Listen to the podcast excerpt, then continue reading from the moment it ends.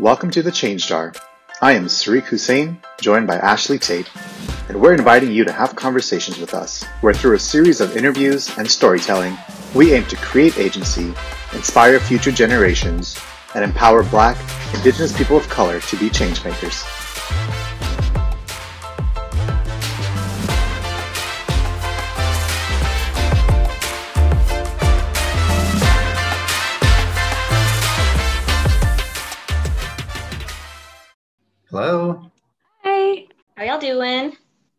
Good. How are you doing? Pretty good. Manji, thank you for taking the time. I know you're you've been you've been busy, but we really appreciate you sharing your thoughts and having this conversation with us. Yeah, absolutely. I am a high school teacher. I've been teaching for about seven years. This might be my seventh or eighth year. I can't remember. It kind of blurs together at some point. I mostly do English, but I also have sections of research and I've also done a year of Latin, which fizzled out not because it was a Latin job, because I loved that. It was because it was in middle school, which I did not love. So So we just wanted to ask the first question of, you know, how are you doing as a woman of color within the professional spaces uh, that you occupy? I, I think it's very important to be a teacher of color um, in a space, especially when you're teaching students of color. Um, and because, you know, education is predominantly female, that you know that's really important because otherwise you're only going to get certain perspectives. And although i think white educators do try to connect with their students there's many who succeed really well. I think it's just a different experience being around someone of your background who kind of can connect on the same level as you culturally. So i feel like my workspace there are pockets of diversity but i obviously wish it could be a little more reflective of our student body which in my case would be more hispanic educators more black educators. I was one of two Southeast Asian or South Asian uh, educators. Uh, now I'm down to one. I think I'm the representative, I'm the token. So that can be a little isolating in some ways because, you know, I don't really have someone I can directly share my experience with. I have to do a lot of translating of cultural background stuff. I'm as one of the few, if not the only, like vegetarian on campus. So that's always a point of translation because I have to be like, no, I, I can't, I can't eat pepperoni pizza. that came from a pig. The pig had to die. I can't do it. So it's little things like that. I do feel though that I am um, accepted. I feel uh, I don't feel singled out in any way. Um, I feel like people generally want to like get to know me, get to know my background. Uh, people are not really like you know stereotypical like that. So it's it's kind of this limbo state, veering towards the positive. That I wish we were slightly more like you know, I didn't have to be the Indian on campus to like represent what that was all about.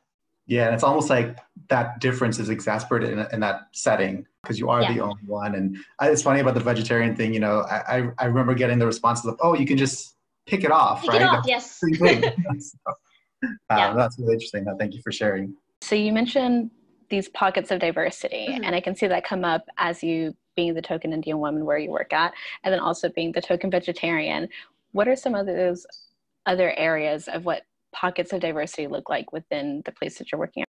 So that that would be the cultural ethnic diversity. Um, I think there's also experiences of well politically obviously there's going to be pockets you know that are more liberal pockets that are more conservative beyond that um, i think those are kind of the two big groupings of people i think and at least within departments like we try to have a little more like you know connection communication but I feel like there's definitely people um, where I work on campus who I don't know them, don't talk to them, don't know how to talk to them, um, and vice versa, I would assume. Yeah, let's talk a little bit about double standards. Okay. If you've had any, what have been some moments that have just like really been seared into your brain or have stood out to you? Either something you've personally experienced with your current employer, previous employer, something you've seen.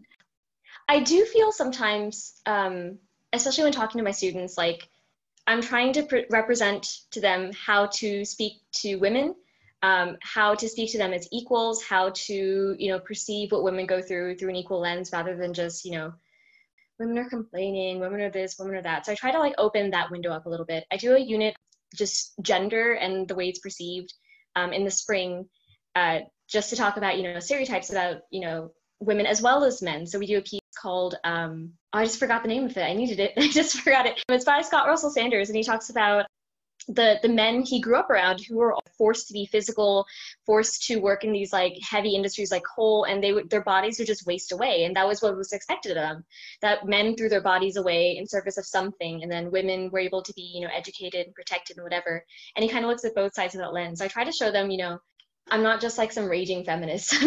You know i very much believe showing people where there is room for justice and equality no matter where they are I think that because education is so female dominated, I don't feel singled out in that respect. And I do feel, you know, kids grow up at least seeing these female role models and being willing to, you know, respect them or at least see them as sort of, you know, people to look up to, people who care about them, are going to comfort them, or they can talk to. So I do feel a little, you know, better off in that sense than women in other careers, especially high powered ones, might feel. I think where I mostly direct my focus is just making sure that my female students are advocated for and that they don't feel like they are like carrying these burdens very early of, you know, sexualization or um, double standards by administration. So we have um, a kind of relaxed dress code policy now that says if you have holes in your jeans that are higher than three inches above the knee, then it's not good for anybody. But we always know about like skirt lengths and you know spaghetti straps and that kind of thing and the way they kind of skew anti-female versus you know for male uh, students. So i kind of look out for stuff like that and try to take their side when i can with stuff like that. Um, other than that it's just it's mostly just how school policies translate for female students versus male students and also i would include in there trans students and you know students who aren't you know on gender binary. How do you advocate for them and make sure they are comfortable in this environment? And i feel like i'm better suited to do that as a, as a woman because i can sort of I, I know what part of that feels like. So those are some of the things that we kind of deal with on the, the school level. I honestly love and admire how much you've really taken on providing that sense of representation.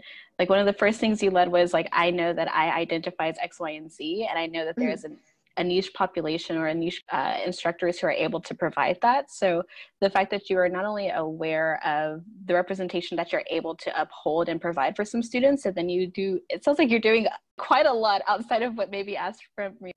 And honestly, like I did not walk out the doors college like knowing this. This is something that you know you encounter students from a population. You're like, oh shoot, you know they need to feel comfortable too. How do I do that? So every year it's been like an additional, you know, how do I cater to that student, this student, whatever. I think it's phenomenal. I'm very impressed, honestly. Like growing up, you know, going to school in Texas, going to Catholic school, I'm just like, man, where was this stuff when I was growing up, you know? Because everything was, just as you said, like it was so female centered and how mm-hmm. you represented yourself, how you dressed, how you showed up every day. And then it's just like, yeah, sure, no, boys can wear whatever the hell they want. Um, yeah. As long as it was within certain guidelines, but it didn't boys seem can have as earrings regulated. on our campus. What was that? Boys can have earrings on our campus. I'll be done. um, they can only have one per year, but that's an improvement on zero per year. So Oof. we're we're we're coming around. Yeah, we're coming around. No, that's great. Ranjani, I know you mentioned the Scott Russell Sanders. Is it looking at women or is it uh, no. the men we carry in our minds? The men we carry in our minds. That's the one. Yes. you know my curriculum better than I do. No, I was looking it up. I've, I've heard his name before, and I was like, you know what? This, yeah. I've heard it again let me check it out. I know you mentioned, you know, you've you're in a in a female dominated workspace um, and, and, and particularly industry. Do you in the, in the times that you do have to, and you've mentioned having to struggle with it and trying to figure out, you know, if you're doing it correctly. Um, but do you feel comfortable talking about gender inequalities in the work? I mean, the unit that I do focuses on stereotypes of female leadership. So the fact that we have so few models of what effective female leadership looks like, that the outliers, like the you know Margaret Thatcher's of the world, kind of come to represent what female leadership looks like politically. So I talk about that. I try not to get you know too fixated on one individual person. I'm just like, this is you know the spectrum we have to deal with, and we have to talk about what would a female leader look like in these contexts. We talk about the pay gap, which I wanted to bring up because I keep hearing that stat and I wanted to explore to myself, you know, what is the pay gap? What does it mean? And I know I've had conservative students in the past who are like, no, it's not a real thing, miss, um, or whatever. So I have to try to find counter arguments or evidence. And everything I do, I try to find like as much data as I can, as much current data as I can to talk about some of those trends. And every year I also try to read like a couple books that like inform that. So one of the ones I read last year was uh, Invisible Women by uh, Caroline Criado Perez which talks about all the data points where we don't have data for women because they weren't studied. So either, you know, we're worried that women might be pregnant and we don't, you know, interfere with the pregnancy, or we design everything around like the standard 180 pounds, six foot, like white male. So when women have things like breasts or whatever, like you can't make a seatbelt that fits that because you don't know. And so women get into more car wrecks and have, you know, worse consequences from accidents because we don't think about them when we design stuff or that women have different heart attack symptoms or whatever. So I try to look at stuff like that. Other than that, for the gender equality thing, we looked at it also in the terms of the justice system. So we read around the time the Scarlet Letter, so we look at, you know, what are the double standards of how Hester is treated versus her baby daddy, who, you know, gets away scot free, nothing really happens to him. His only punishment is self flagellation throughout the whole book. And then we talk about in criminal justice. So there's a part that I'm trying to expand for this year that I included for last year, but it's about how when we look at women behind bars, what are the circumstances like for them, especially like things like pregnancy behind bars. So that is my kind of thing I'm my pet project I'm kind of expanding on the whole unit, one to the other and it seems like you know in while also juggling colleagues right? So trying to figure yes. out like what like working with colleagues. And then you have students in such formative years right? So they're in their junior year and there's still so much influence from you know the household then individuals trying to develop their own thoughts and figure out you know what is, what are their beliefs and how are they going to present to the world going forward as they move into senior year in college. Can you dive a little bit deeper into what that dynamic is like? Do you how do you deal with that? Do you experience a lot of parental pushback or you know how have you been able to feel empowered to to really get this yeah. message so i try not to push anything that's obviously you know partisan in any way. Although you know obviously some of the topics i'm talking about criminal justice reform whatever are going to be slanted more liberal. I try not to tell them you know this is the way it is. I'm just like this is what the data shows you. This is you know the current data. This is the current research on the topic. And you know these are conversations that we need to be having. So if you're going to be out there debating i want you to be in full possession of the data so you can actually make a logical point. So we try to focus more on you know what arguments could you make with this data set? What do you think should be a good solution so some scholars propose this this this do you think that will work? How do you feel about this? You know i just want them to be kind of armed with facts going forward because i feel like at least for many of the adults that I know, facts are kind of in short supply and people don't know how to find them, don't know how to weigh them, don't know how to, you know, balance them together and see what kind of narrative actually fits all of them versus, you know, skewing the narrative to fit the one fact they want to cherry pick out. So that's just something I want them to think about is just how can you read more critically? How can you go find more information if you need it? And I hope I'm modeling that through my own practices. I, I don't expect anyone to sit here reading like, you know, 15 nonfiction books. Not we can't all be Sareek, but at least they can go, you know, find articles, find good, reliable sources of, you know, nonpartisan data, and you know, figure out what what's actually happening in the world they live in. Any parent pushback on specific things, it's mostly about student responses to things and you know why this was accepted, why this wasn't accepted my response is always, you know, did they defend their argument, you know, fully? Did they could they have added some more stuff? Was it up to the standard we wanted? Was there something they could have cited that they didn't cite? So it's all based in the rubric or whatever that we give them, rather than me being like, I reject this premise. And even with my conservative kids, I do try to, you know, give them the benefit of the doubt. Like, I see you're making this argument. Does that seem like it is fact based or does that seem like it's more emotion based the way you're presenting it could you bring in more facts to kind of do this the way you want to so it's a balancing. It's like every couple of years that I have to deal with that. We seem to be in kind of a doldrum right now, which is good. I need that this year, especially. I don't want to be fighting with kids this year. Gives you some some breathing room. Yeah. So as you're working so closely with your students to tackle a lot of these really like difficult issues even for adults like what's the impact you've seen what is the response that you've seen from your actual students there have been a couple i think one of my favorite things to do is that gender unit because so many of my boys they don't even think about they i mean they idolize women and they respect certain women but there's one assignment that we do called city of women where you take this it's a it's based on a rebecca solnit essay. She takes the map of the new york subway and renames every single stop after a woman who lived or worked in that neighborhood. So we do the same thing with houston. So rename the streets and rename the buildings after women that are important in your i know right? I love it. And i play like women's soundtracks while we're doing that. So like but I, I like doing that because I'm like, how many times could you sit down and name 30 to 35 women who are, you know, significant in the world? How can you actually do that? And so I think it gets them thinking about where women have been, in many cases, hidden figures kind of in the background. Where should women be kind of raised up or uplifted to the level of men? So I like that one because if nothing else, I feel like for some of my boys that does hit a note and you know they are kind of proud of it. They put a lot of their like grandma grandmothers and their mothers on there so that's kind of nice for me. And and uh, like sometimes they surprise me. There's kids who run very far left of where i am and they're putting down like these like socialist heroes or like uh, who are like running around the like the pacific west coast or whatever and i'm like oh damn. I wish i was that ballsy. I'm i'm over here being like malala. So that's always fun. I'm like oh okay you know more than i do. That is so impactful and inspiring to be able to give them the autonomy to do that on their own mm-hmm. and to kind of pick and choose who they want to represent the streets that they've grown up on and right. the streets that they've passed by, the streets where they've gotten their groceries from, and associate that with a with someone who they view as a powerful woman. Mm-hmm. That's why it's one of my favorite things. Like I don't know, sometimes I just get ideas and they actually work. A lot of times I get ideas and they don't actually work. So when they actually do, I'm like, yes. so that's what I've been able to keep. I love it. I love it. I love it. So good. So what role do your colleagues, what role does anyone else currently uh, within either the school that you're working mm-hmm. within mm-hmm. or the school district that you're in, then what work are they doing right now to talk about gender inequality? I think it's one of those back burner things, especially now since we're talking about, you know, protests and police brutality and justice. We have been very race focused, which I think is also important. I think it's, you know, getting kids to have these like fundamental conversations about their experiences. We haven't quite translated that to gender yet as a district or as a campus. We do try to feature like works by women or that feature women like female characters. We try to get our boys to read texts based on female characters. Right now we're reading A Raisin in the Sun in my on level classes. Yes. And so yeah, you have a black gay woman and you have these female centered characters in the play that you have to sort of identify with and sympathize with but yeah, it hasn't really been as much of a gender focus yet. It's been more of an overall race or inequality kind of focus. And hopefully it will eventually get down to the gender level, I think.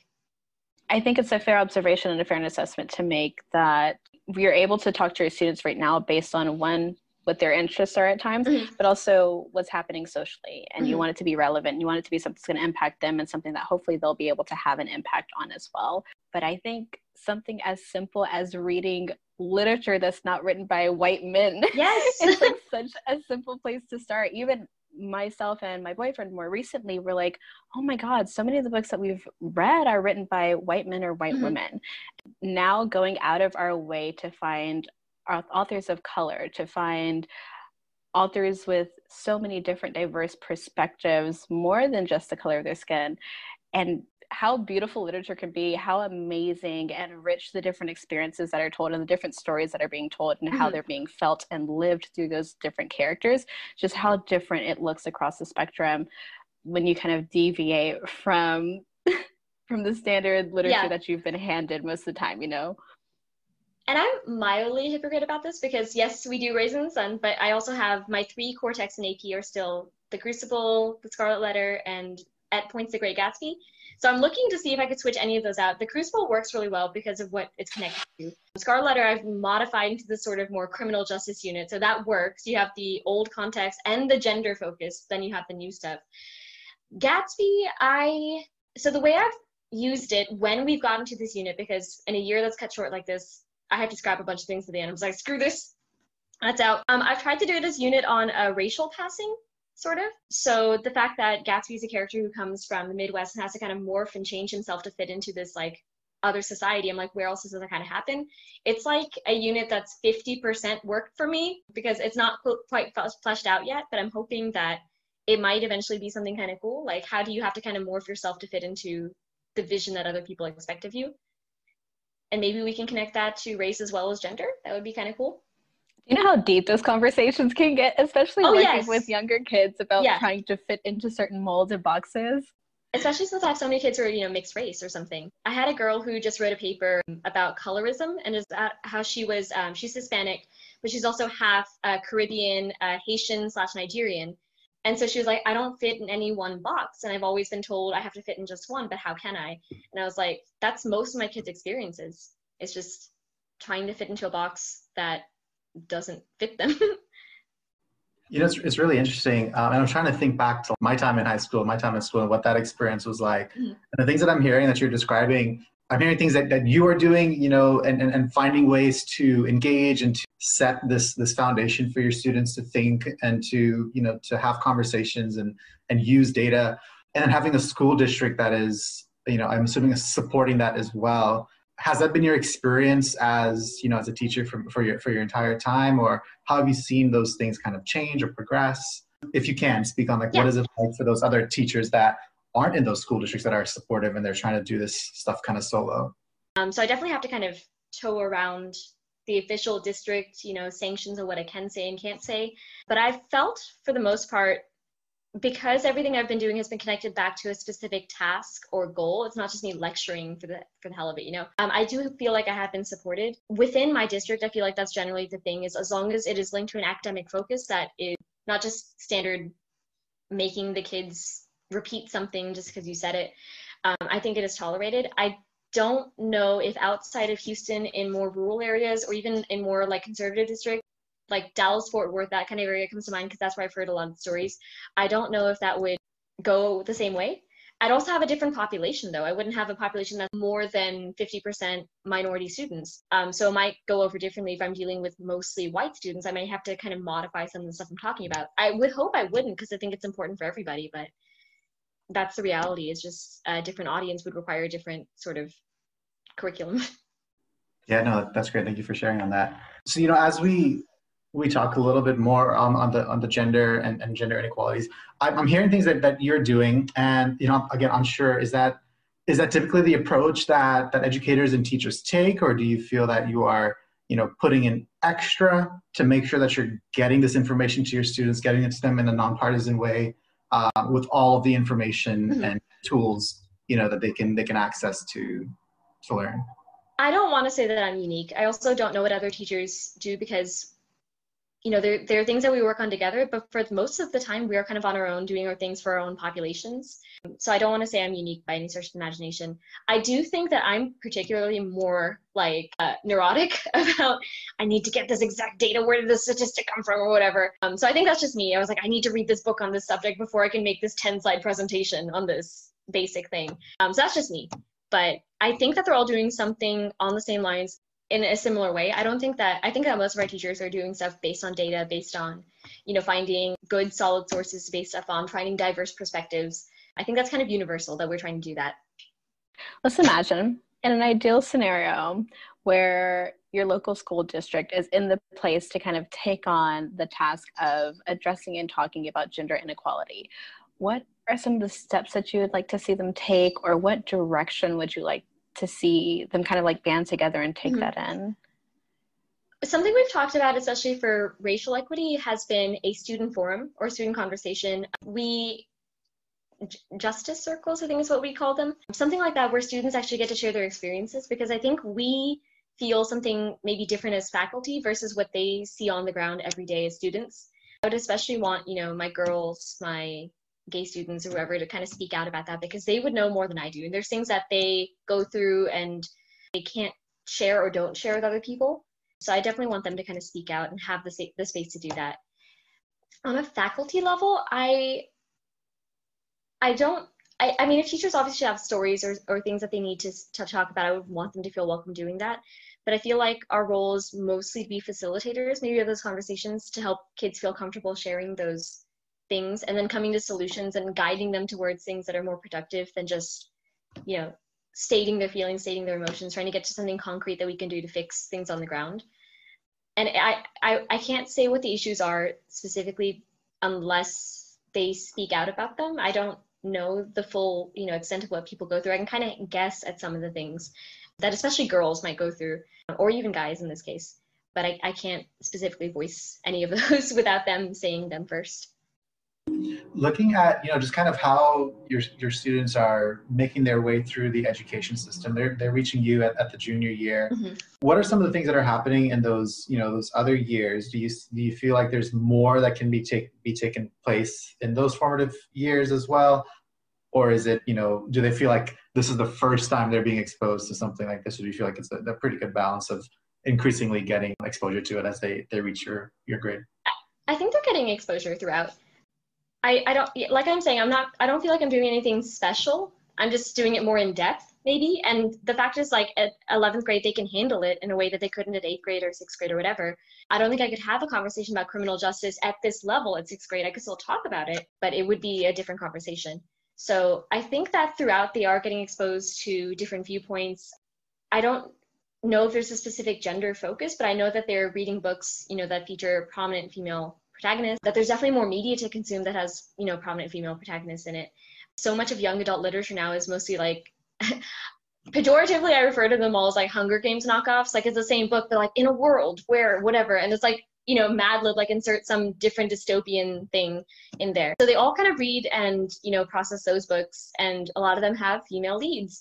Some of them even have like same sex like relationships in them. So like through those different developmental stages, eventually they'll reach me and they'll be ready to have other conversations about it. For the most part though, like the reason I can do what I do is because the kids get to me and they have background knowledge on stuff. They've lived things. They've paid like a lot of attention to media and especially pop culture, and they can talk about these things.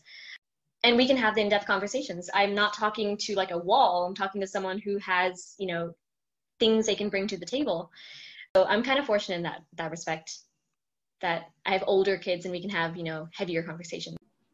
First of all, girl, you are special. You are a snowflake. You are unique. Do not say that you're not special. You're not doing anything unique because all of the things that you've said, even just you saying like you're not doing anything different, just maybe the intensity behind it or the frequency, that in itself makes it different.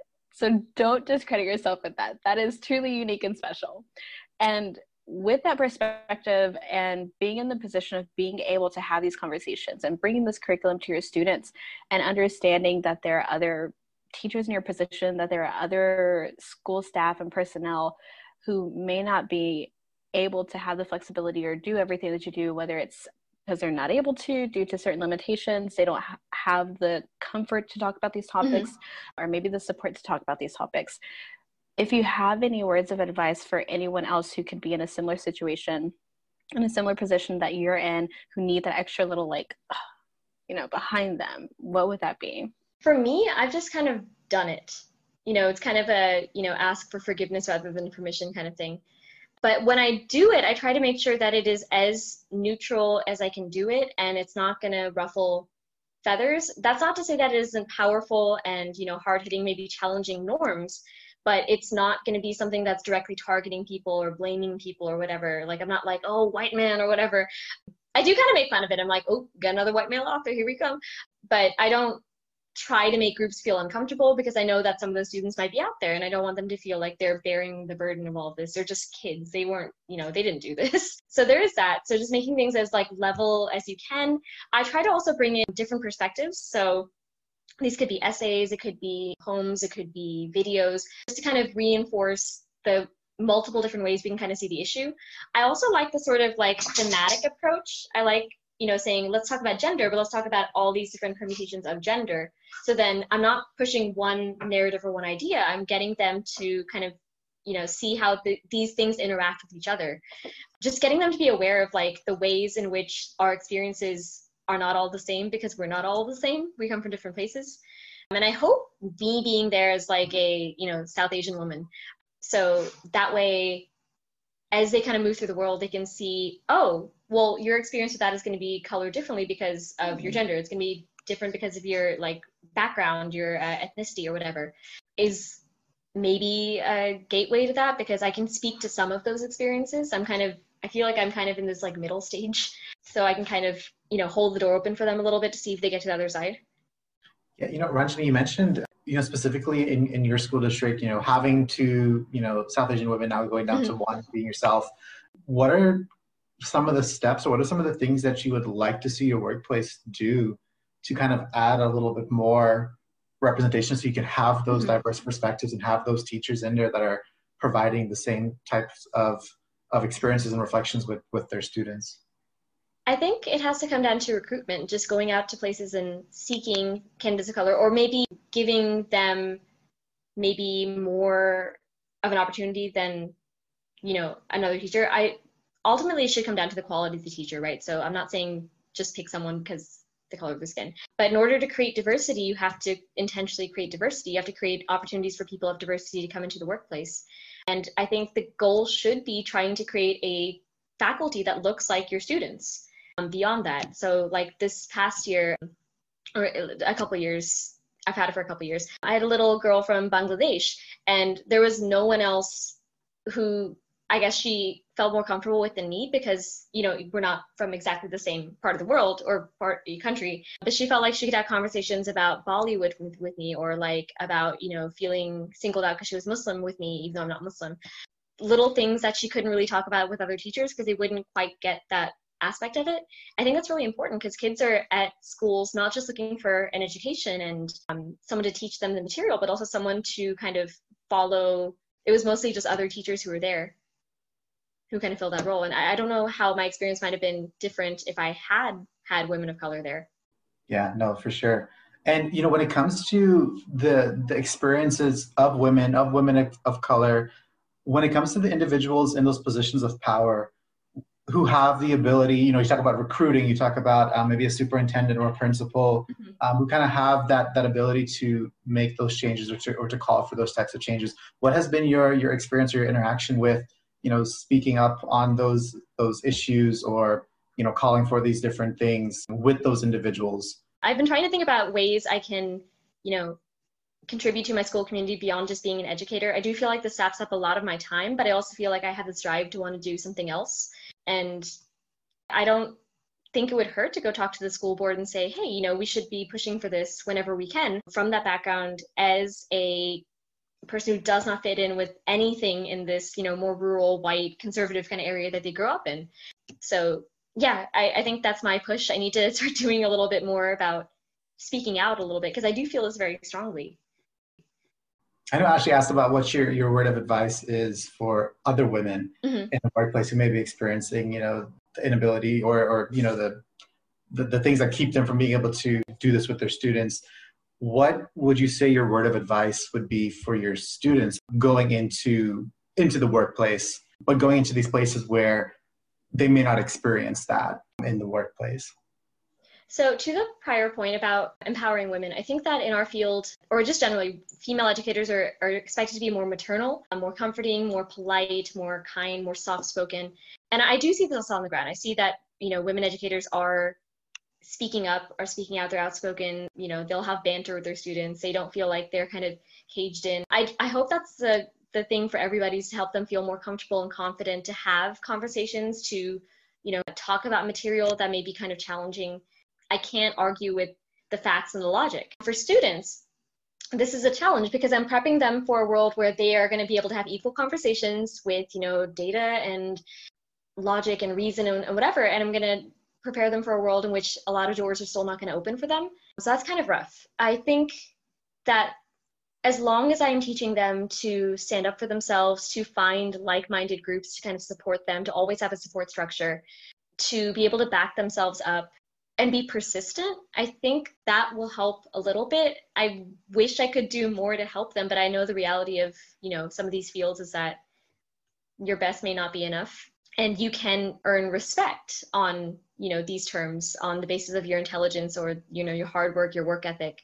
Because I know that, you know, that that's a frequent slander that we get is that, oh, you're just here because you're female which again I can't say in my workplace because almost everyone is female pretty much. So like as enthusiastic and inspired as I feel, I have to contend with reality sometimes and I'm really mad at reality a lot of the time. So um, I totally get that. I, I don't want them to go into the world and feel cynical the way some of us do.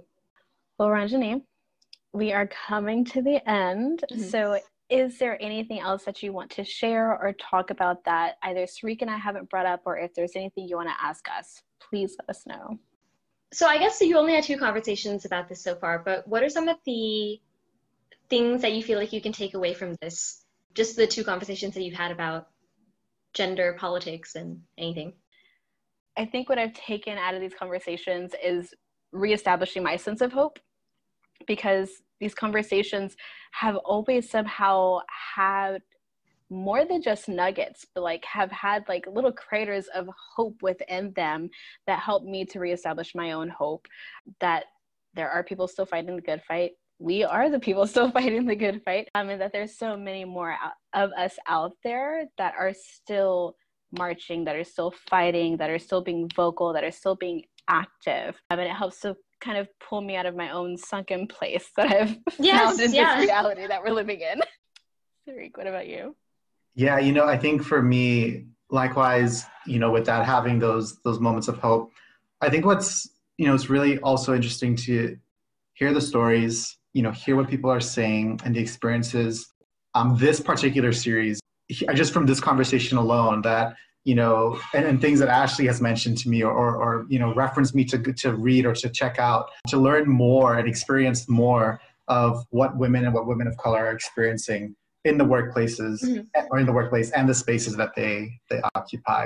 And what role i have in you know speaking out against that and what role i have in maybe contributing to some of the things that women are experiencing. So a lot of it's you know wanting to have the space and, and hear and, and and and do that but also for me to to learn and, and unlearn some of those things um, as well as i go through. And even in our previous series as well i'm still a, a person of color um, but my experiences have been you know s- still slightly different and you know make sure that i'm also contributing to the good fight and having these conversations in a way and, and educating myself and so those have been the things things for me and and honestly I'll, I'll, I'll share with you like this was one as we were going into i shared with ashley like ashley i'm I'm, I'm not really comfortable because I didn't know how I was going to be able to, you know, to present, how I was going to be able to ask.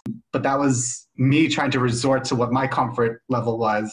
And by having them and, and taking that step, it forced me to say, no, you're going to have to learn and you're going to have to have Yeah. the conversation. You're going to have to be able to, um, like you're doing with your students, find the data, find the, the research, do the research, and engage in the conversation and be okay with the uncomfortability, be okay with the things that, you know, maybe shatter your world, I guess, that you experience sometimes when you're having these tougher conversations. Um, so that's what it's, it's been like. Um, and I know it's going to be like for me. And I think also the, the just wanting to learn things out of curiosity and wanting to empathize with other people, I think that's so important that I never do any of this from a perspective of like wanting to criticize or damage or, you know, like malign some group. I'm doing it because I, I don't know what it's like to live anything other than my South Indian experience or like my female experience or, you know, I don't know certain levels of difficulty and I want to know what that's like. I want to know the history of groups that have suffered that and faced that. So it all comes from that, just wanting to find empathy and finding these connections that I don't have. And you have to read and you have to talk to do that. If there's anything or anyone that you want to shout out, Recently has been my mom. She is super smart, super educated. She has been like independently calculating coronavirus data for fun. Um, she's like, I downloaded all this and I'm testing all, like, all this stuff, and like these different sites report these different things, but I think this is like the average or whatever. And I'm like, okay. Um, she like is like this on politics right now. Um, She's keeping up with like 10 different news shows. I can't tell her anything about politics because she's already heard it from three different outlets and has all of the like background info on it. We actually went to a, a protest or march for George Floyd in July, and it was her idea. She was like, I want to go. Where's your sign? You didn't make a sign. You need to make a sign. And then she told me to walk up to like the small kind of wall of police that were there and like hold your sign closer, get closer. They can't see it. And I was like, Mom! Just like the the cojones on this woman, the ovaries on this woman. My God that's kind of what I want to be. I want to be that kind of like fearless and like I'm not going to take nonsense from people just because, you know, it's nicer to do that or it's like less uncomfortable to do that. I want to be a little bit more like her. And of course, I want to shout out like my other educators because I think they're doing a lot of hard work right now and they are trying to have these conversations. Even though it may not be their own experience, they're still trying to talk about, you know, race and justice and hopefully we'll get to gender because I think that's something we can all kind of speak to in our personal experience. One, your mom sounds phenomenal. Great. I need her sources. I just appreciate you, Rajni. Thank you so, so very much. This has been this has been amazing. It's been amazing. So again, I was Ranjani. Thank you so much for having me. It's been a lot of fun, and I hope the rest of your series is going to be great. I know it's going to be great because you guys are running it.